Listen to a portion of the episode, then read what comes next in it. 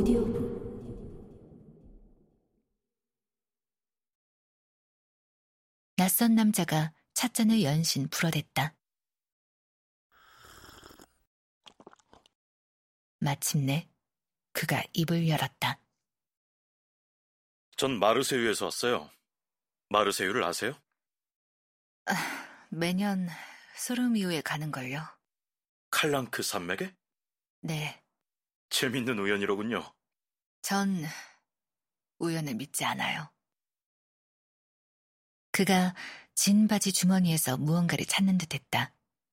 나의 남자들은 진을 입지 않는다.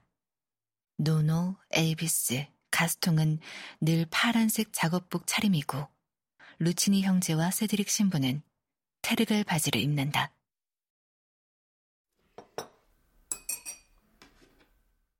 남자가 머플러를 풀어 목을 드러내고는 테이블에 빈잔을 내려놓는다.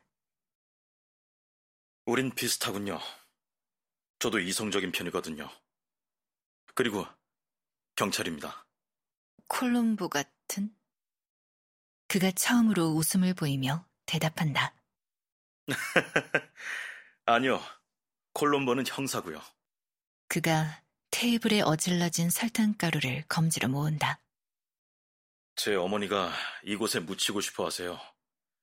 저는 그 이유를 모르고요. 어머니가 이 지역에 사세요? 아니요. 마르세유에. 2달 전에 돌아가셨어요. 이곳에 묻히는 게 어머니가 남기신 유언 중 하나예요. 아, 죄송해요. 혹시 커피에 위스키 좀 타드릴까요? 이렇게 이른 아침에 사람들을 위로하는 게 익숙하신가 봅니다. 그런 경우들이 종종 있죠. 어머니 성함이... 이렌 파율입니다. 화장을 원하셨어요.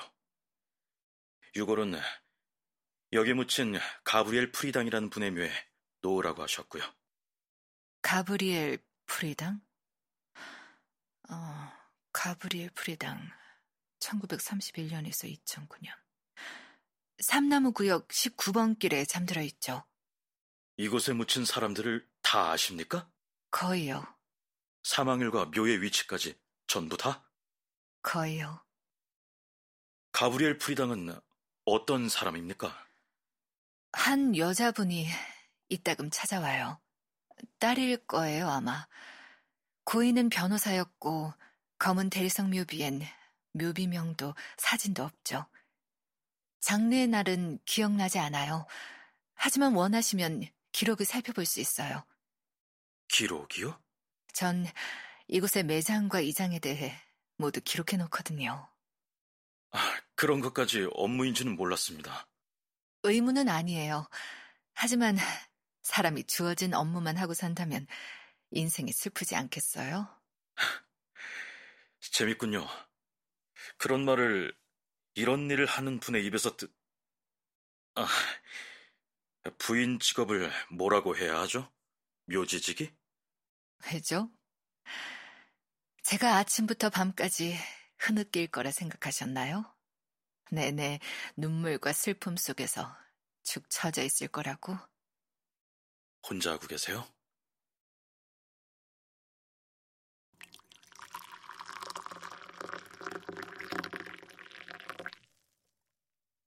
나는 그가 2번이나 같은 질문을 하는 동안 묵묵히 그의 잔에 커피를 다시 채웠다.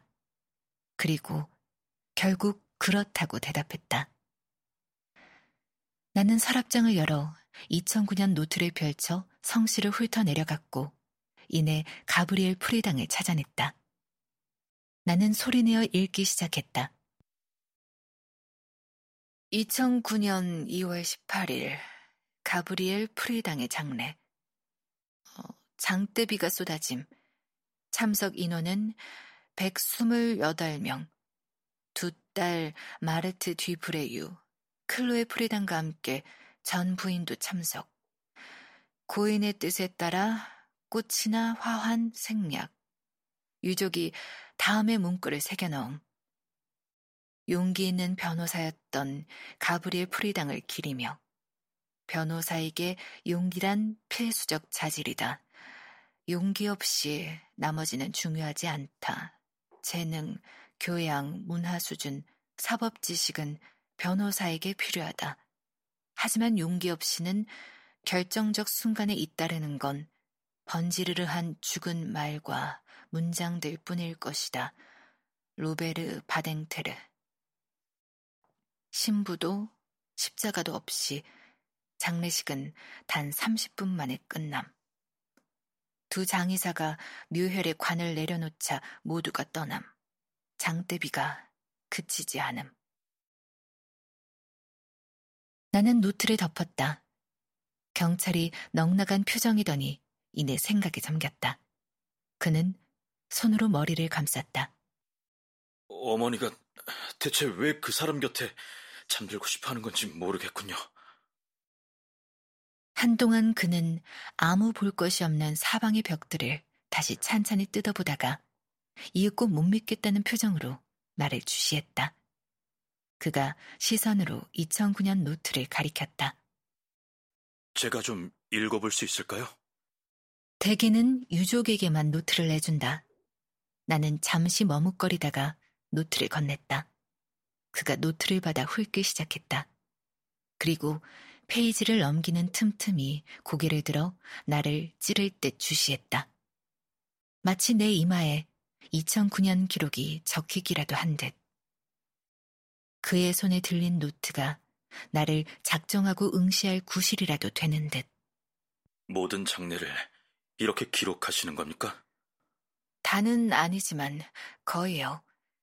장례식에 참석하지 못한 이들이 절 찾아올 경우 노트를 보며 이야기해 줄 수 있잖아요. 혹시 사람을 죽여보셨나요? 그러니까 직업상 말이에요. 아니요. 무기를 가지고 다니시나요? 때에 따라서요. 오늘은 없습니다. 어머니 유골은 들고 오셨어요? 아니요. 아직 화장터에 있습니다. 모르는 사람 묘에 어머니의 유골을 두지는 않을 겁니다. 당신에게는 모르는 사람이겠지만 어머니께는 아니죠. 그가 일어섰다. 그분 묘를 볼 수 있을까요? 네. 30분 뒤에 다시 오시겠어요? 전 실내 가운 차림으로 묘지 안을 다니지 않거든요. 그가 두 번째로 웃음을 보이고는 거실에서 물러났다. 나는 반사적으로 실내등을 켰다. 나는 누군가 내 집에 들어올 때가 아니라 나갈 때 등을 켠다. 그의 존재를 조명으로 대체하기 위해서다. 부모 얼굴을 모르고 태어난 아이의 오래된 습관이라고 할까. 30분 뒤 그가 철문 앞에 주차된 차에서 나를 기다리고 있었다. 차 번호판을 확인했다. 13. 부슈 뒤론. 머플러에 얼굴을 묻고 잠이 들었던 모양이다. 뺨에 구깃구깃한 자국이 남았다. 나는 연홍색 원피스 위에 남색 외투를 걸치고 목까지 단추를 채웠다. 내 모습은 어두컴컴한 밤을 연상시키겠지만 외투 안은 환한 대낮이었다. 그가 다시 두 눈을 끔뻑거리게 하려면 외투를 풀어 헤치면 그만이리라.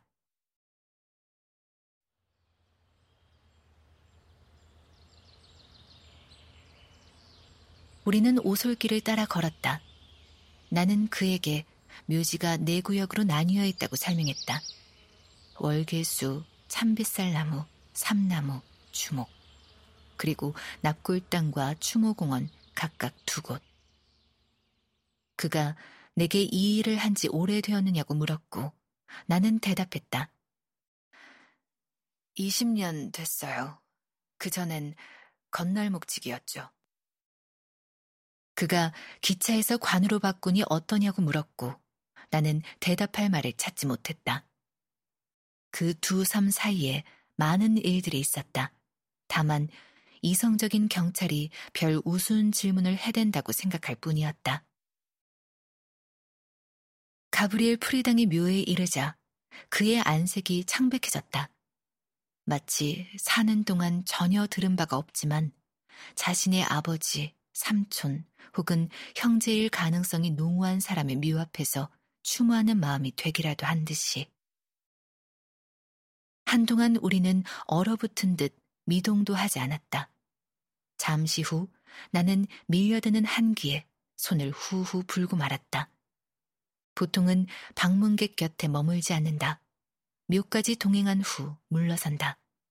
하지만 지금은 왜인지 그를 혼자 내버려 둘 수 없다. 내게는 영원처럼 느껴지던 시간이 흐른 끝에 그가 이제 그만 가보겠다고 말했다. 마르세유로 돌아가겠다고. 나는 언제 다시 와서 프리당 씨의 묘에 어머니의 유골을 놓을 건지 물었다. 그는 대답하지 않았다.